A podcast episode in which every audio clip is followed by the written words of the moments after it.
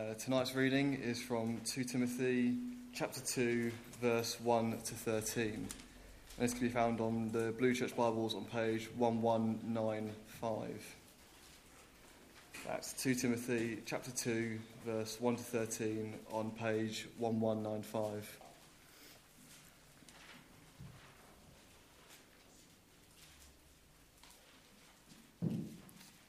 You then, my son, be strong in the grace that is in Christ Jesus, and the things you have heard me say in the presence of many witnesses.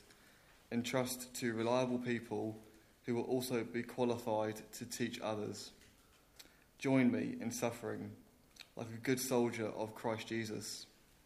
No one serving as a soldier gets entangled in civilian affairs, but rather tries to please his commanding officer. Similarly, anyone who competes as an athlete does not receive the victor's crown except by competing according to the rules. The hard-working farmer should be the first to receive a share of the crops.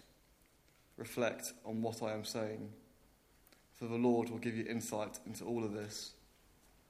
Remember Jesus Christ, raised from the dead, descended from David. This is my gospel, for which I am suffering even to the point of being chained like a criminal. But God's word is not chained. Therefore, I enjoy everything for the sake of the elect, that they too may obtain the salvation that is in Christ Jesus with eternal glory. Here is a trustworthy saying If we died with him, we will also live with him. If we endure, we will also reign with him. If we disown him, he will also disown us. If we are faithless, if we are faithless, he remains faithful, for he cannot disown himself. This is God's word.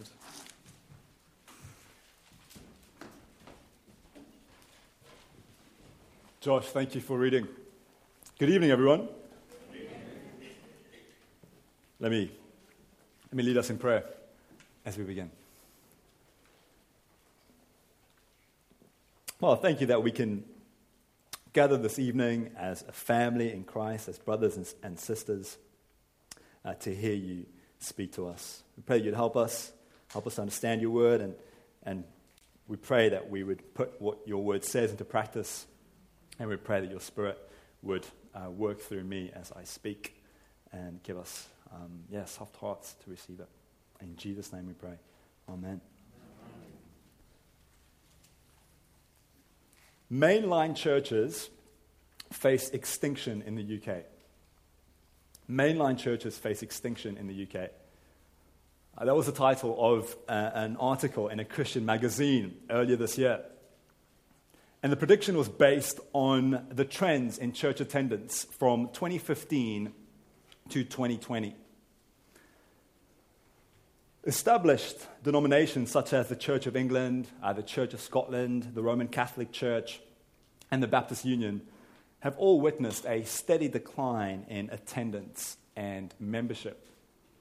And if this trend continues, uh, the inevitable result will be, will be that these churches cease to exist.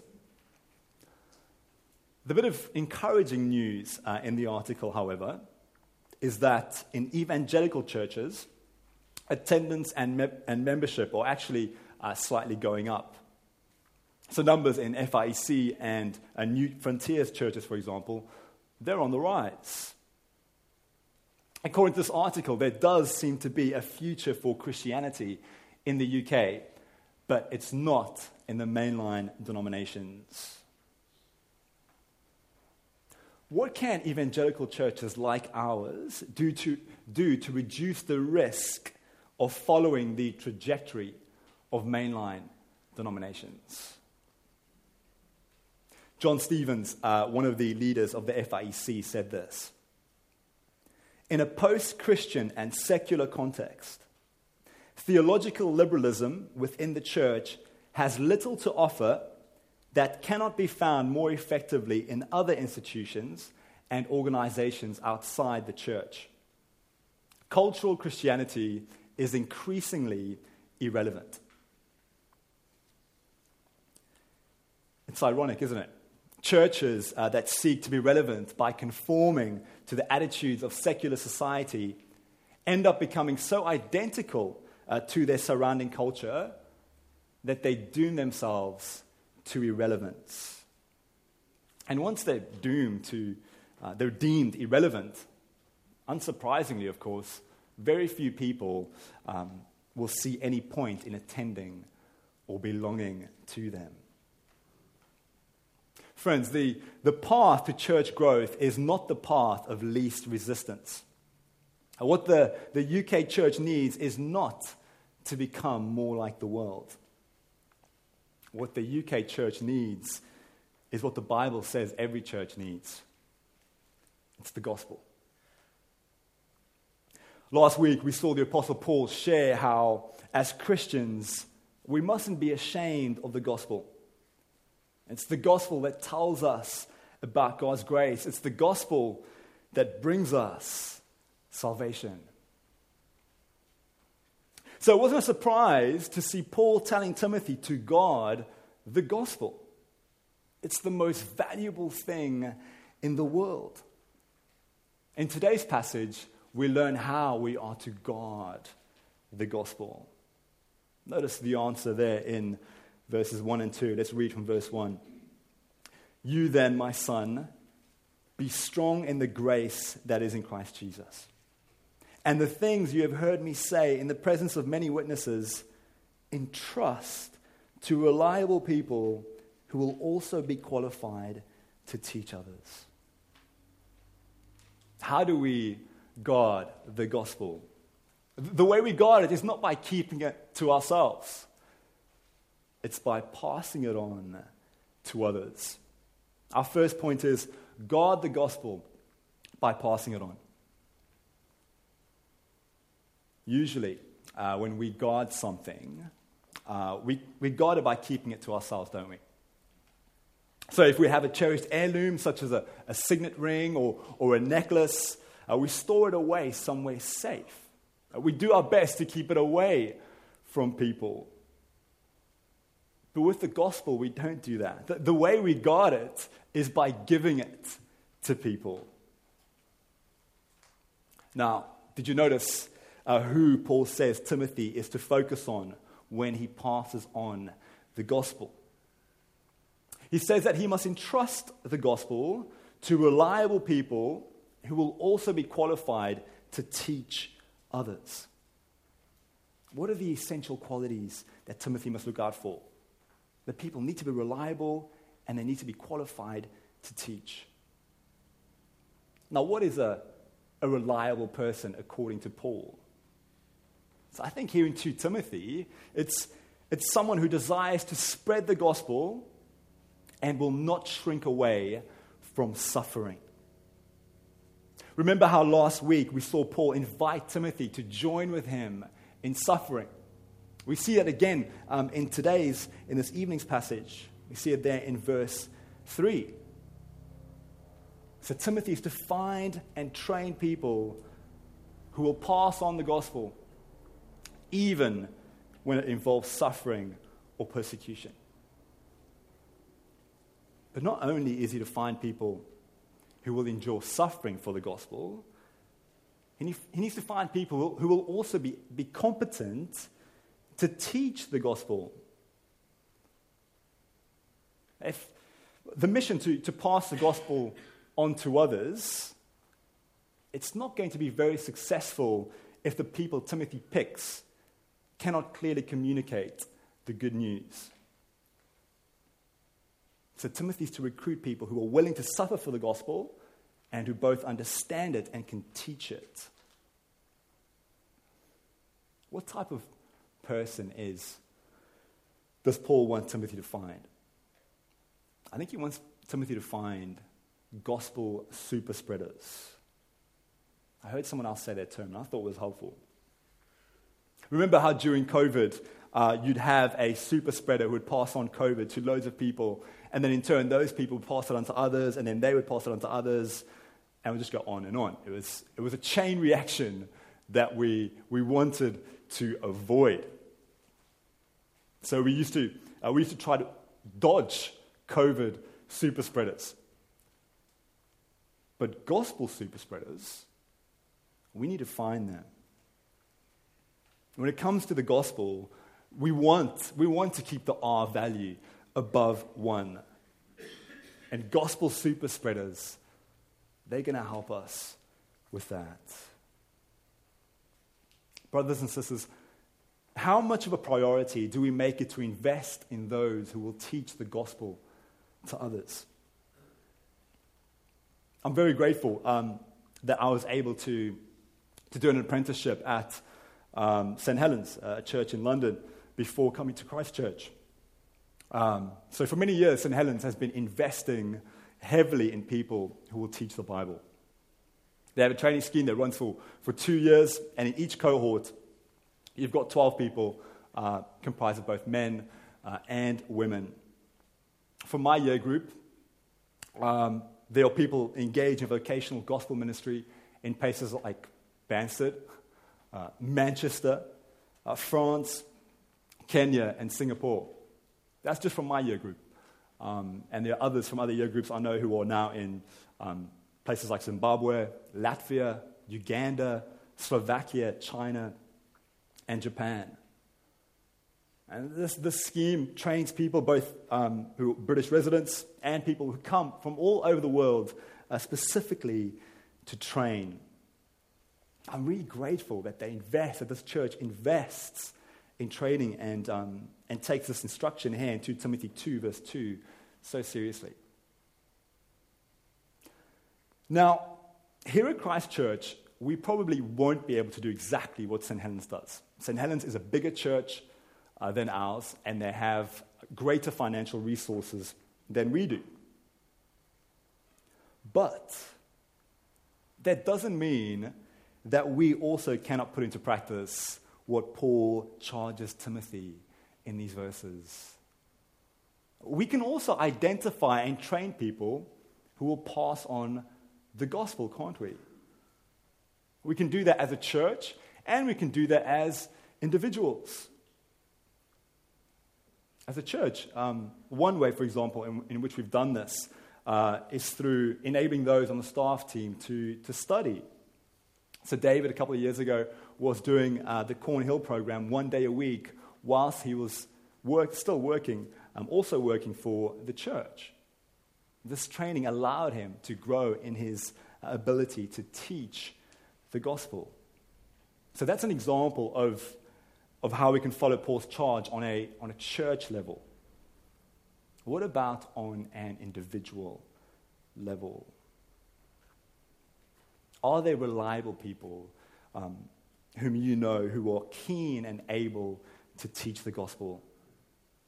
If there are, might you be able to invest in, invest in them. For example, uh, could you help them by providing financial support for their training at Bible college?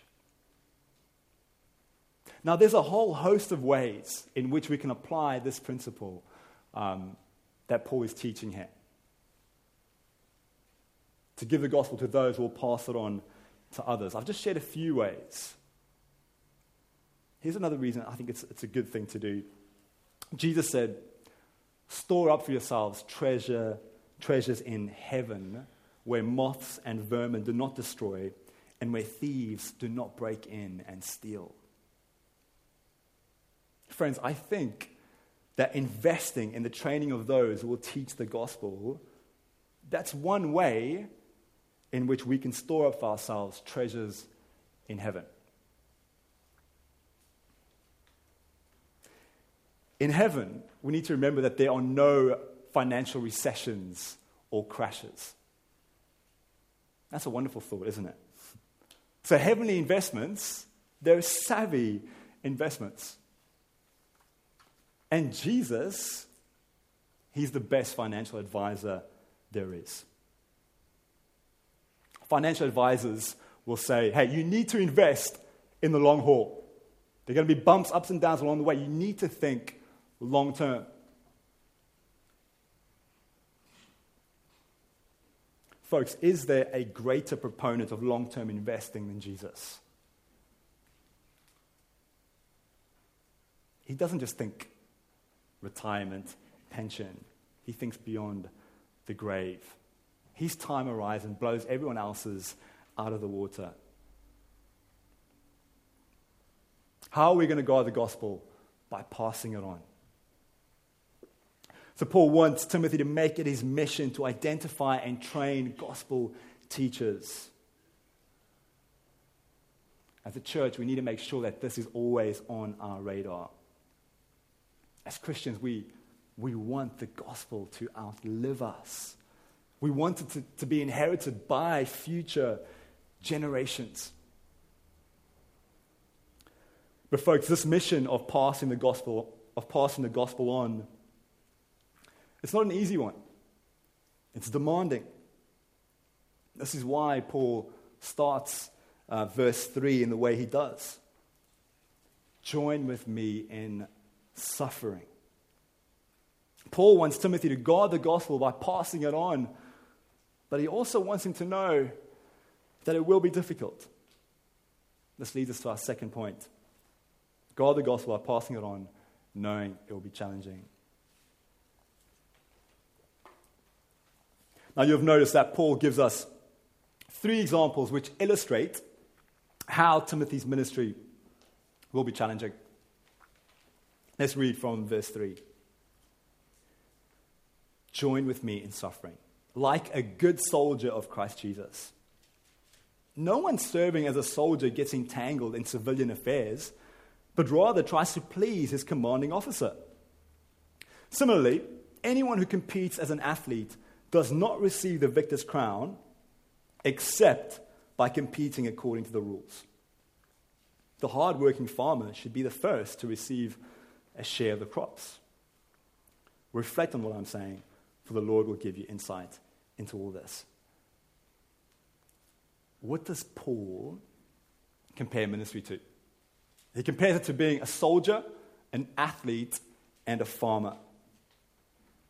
Now, he says it's, it's like being a soldier because a soldier reports to their officer.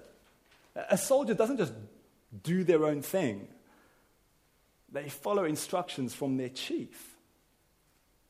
And soldiers are sometimes deployed to places that they would rather not go to. But they go because they want to serve their country, they are loyal to their nation. I, think it's the loyalty demonstrated by the soldier that Paul expects gospel ministers to have. You see, a, a good soldier will do anything for their country. They will die for their country if they have to. They won't allow themselves to get distracted by, by the things that the general public gets distracted by. Think about the Ukrainian soldiers and how they are fighting for their country, for their people. They are willing to die for their country. They are fully committed to serving. Similarly, gospel teachers are to be fully committed to serving not their country, but Jesus. Regardless of the conditions, the challenges, or the temptations that they may face. So that's, that's the soldier. What about the athlete? Well, an athlete has to compete according to the rules. If someone is running a 200 meter race, but instead of running around the track, they choose to run through the middle of it, what's going to happen? They're going to be disqualified. Even if they're the first to, to cross the line, it's not going to count. An athlete is expected to know the rules and to keep them. Furthermore, uh, back in the first century, if you wanted to compete in the Olympic Games, you had to state on oath that you had been training for at least 10 months. So you, you couldn't just rock up and compete. If you did that, you might bring the standard of the games down. So you had to have undergone intense physical training. So competing as an athlete, it requires tremendous discipline. You need uh, the discipline in order not to cheat, and the discipline to train hard for months and months. In Christian ministry, discipline is also required. Discipline to do ministry the Lord's way. A minister should teach the gospel, a minister should teach God's word. They need to be uh, disciplined in doing that because they're going to face challenges to dial down the teaching of the Bible, especially on controversial subjects. And you know that's the case today. It's probably why many of the mainline denominations they dial down what the Bible teaches on controversial subjects. And then what happens? They think, oh, yeah, this will get more people into our churches. The opposite happens. A gospel minister must be loyal like a soldier, they must be disciplined like an athlete, and finally, they have to be hardworking like a farmer. Many of us, um, I think, will never know how hard farmers actually work because uh, we've never witnessed it. But farming requires painful toil. As a farmer, you need to wake up early uh, to tend to your crops. And you need to plan months and sometimes even years ahead. You often have to sow seeds that will only bring about harvests much, much later.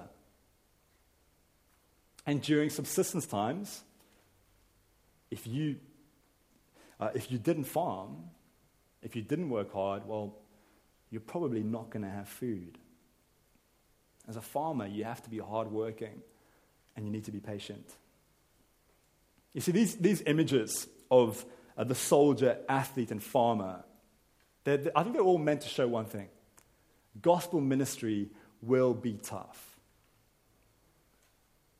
Similarly, today, gospel ministry will be challenging. And if you don't believe me, uh, just try preaching through some of the passages of 1 Corinthians. Gospel ministry requires a lot of studying, it requires sacrifice. I can think of some of my friends and um, some of the sacrifices they've made uh, to do gospel ministry.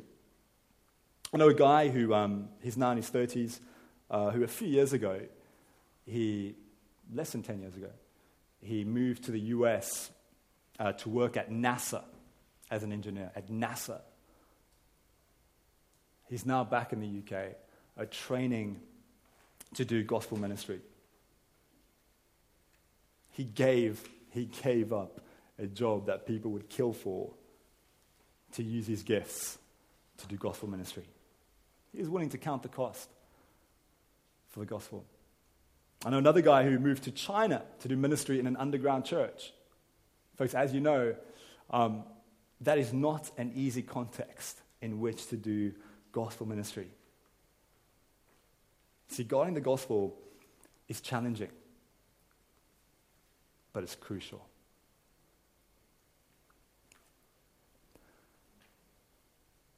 Timothy has just heard that doing, doing gospel ministry is going to be hard. What is going to keep him going? What is going to help Timothy to persevere in the midst of the challenges he will face? What will allow him to embrace suffering for the gospel rather than to avoid it? He's going to constantly have to keep an eye on the future. He's going to constantly have to keep an eye on the future. Our third point is remember the future. Look with me at verse 8.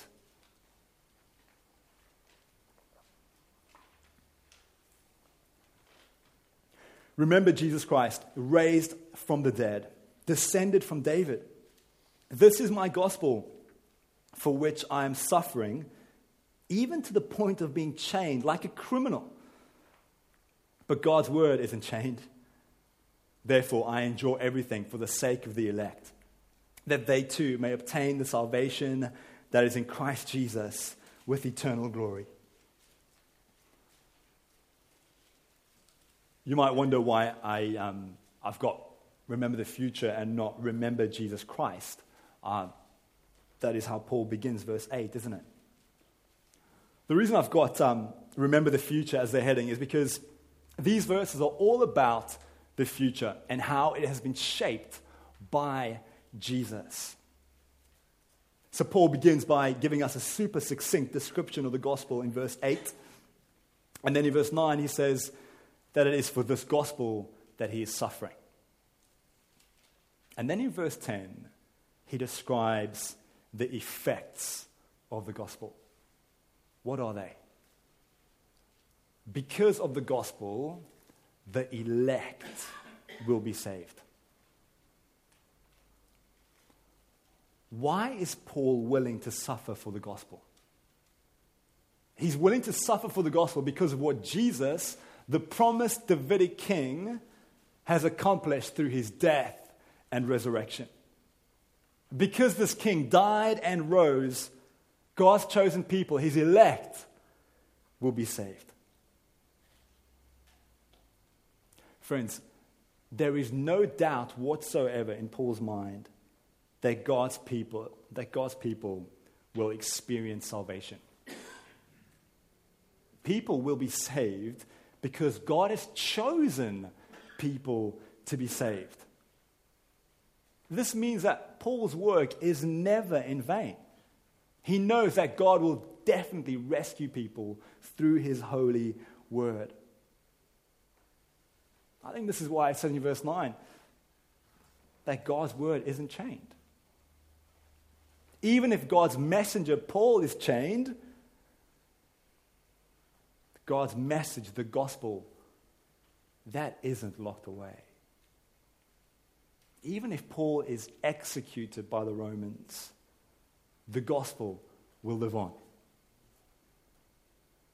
Folks, 2,000 years later, 2,000 years after Paul's death, here we are. God's word remains unchained. In fact, it is more unchained today than it has ever been. Think about the number of languages that the Bible has been translated into.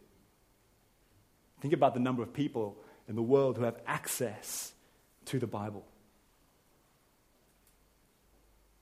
You see, by suffering for the gospel, Paul knew that he was on the winning side. Whether he would remain in prison, whether he'd be put to death, God's word, he knew, would continue to rescue God's elect. And if one of us were to die today for teaching the gospel, would that be the end of us? Even if it were to reach that. What does Paul say in verse 11? If we died with him, we will also live with him. We might suffer now for the gospel. Some will die for the gospel. But we will enjoy glory later. You see, if Timothy, if Timothy is going to be willing to suffer for the gospel, if he's going to be willing to dedicate the rest of his life to guarding the gospel, then he's going to need the motivation of the future. Too often, we live in the here and now. And so, although we might be willing to make sacrifices uh, for things that will give us rewards um, in the short term, we rarely have the discipline to make sacrifices for things that offer benefits in the long term. Tragically, uh, Paul saw some of his own friends turn away from Christ. They decided not to pass the gospel on anymore. People who had once played for Team the Gospel left on a free transfer to play for Team the World or Team the Flesh. They joined the losing team. They joined the team doomed to relegation. See, Timothy must be careful not to make the same move. Paul says in verse 12 if we disown him, if we disown God, he will also disown us. That seems to have been what happened to Hymenaeus and Philetus, as we'll see next week. Timothy must ensure that he doesn't follow in their footsteps Rather, is to endure suffering for the gospel by remembering the glorious future. You see, the future is bright. It's not orange. The future is bright. The future is salvation. Church, let's do all we can to guard the gospel, no matter how challenging we find it. It is worth it in light of the future. By the way, if, um, if you're here this evening and you're not a Christian, I, I hope you can see the relevance of these, wor- of these verses uh, to you too. Those who live for Jesus, those who, who live with Him, those who surrender to Him as um, their officer, as their master, they'll be saved. I hope you'll consider doing that. See, Jesus is the only one who can, who can save us. If we disown him, he will disown us. If, you, if we reject him, he will reject us. And you might think, whoa, that's, bit un- that's harsh, that's unfair. It's, it's totally fair. It's totally fair. You're a sinner, just like I am. And God is just. So he can't turn a blind eye to sin and pretend it's okay. It's not a big deal.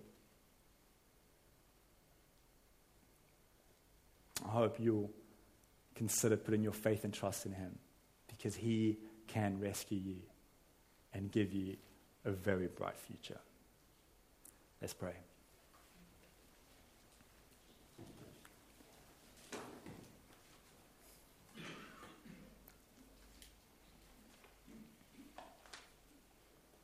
Father, forgive us for oftentimes just being concerned about the here and now, about today, and not thinking about the future. And even when we do think about the future, we don't think about, we don't think far ahead enough. Father, help us to think about that incredible future, that glory. And so we pray that that would cause us to have a passion to see the gospel spread and to invest in whatever ways we can in its advance. And we ask this in Jesus' name. Amen.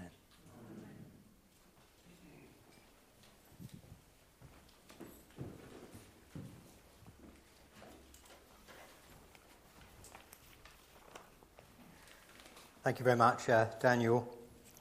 So remember the glorious future. Three of our songs that we've already sung uh, this evening have made reference to eternity, to truths that stand forever. And uh, our final song this evening is going, reminds us of the greatest truth of the that, that we who belong to Christ are His forevermore. A great song to finish. So please stand. My, mine are days that God has numbered. Christ is mine forevermore.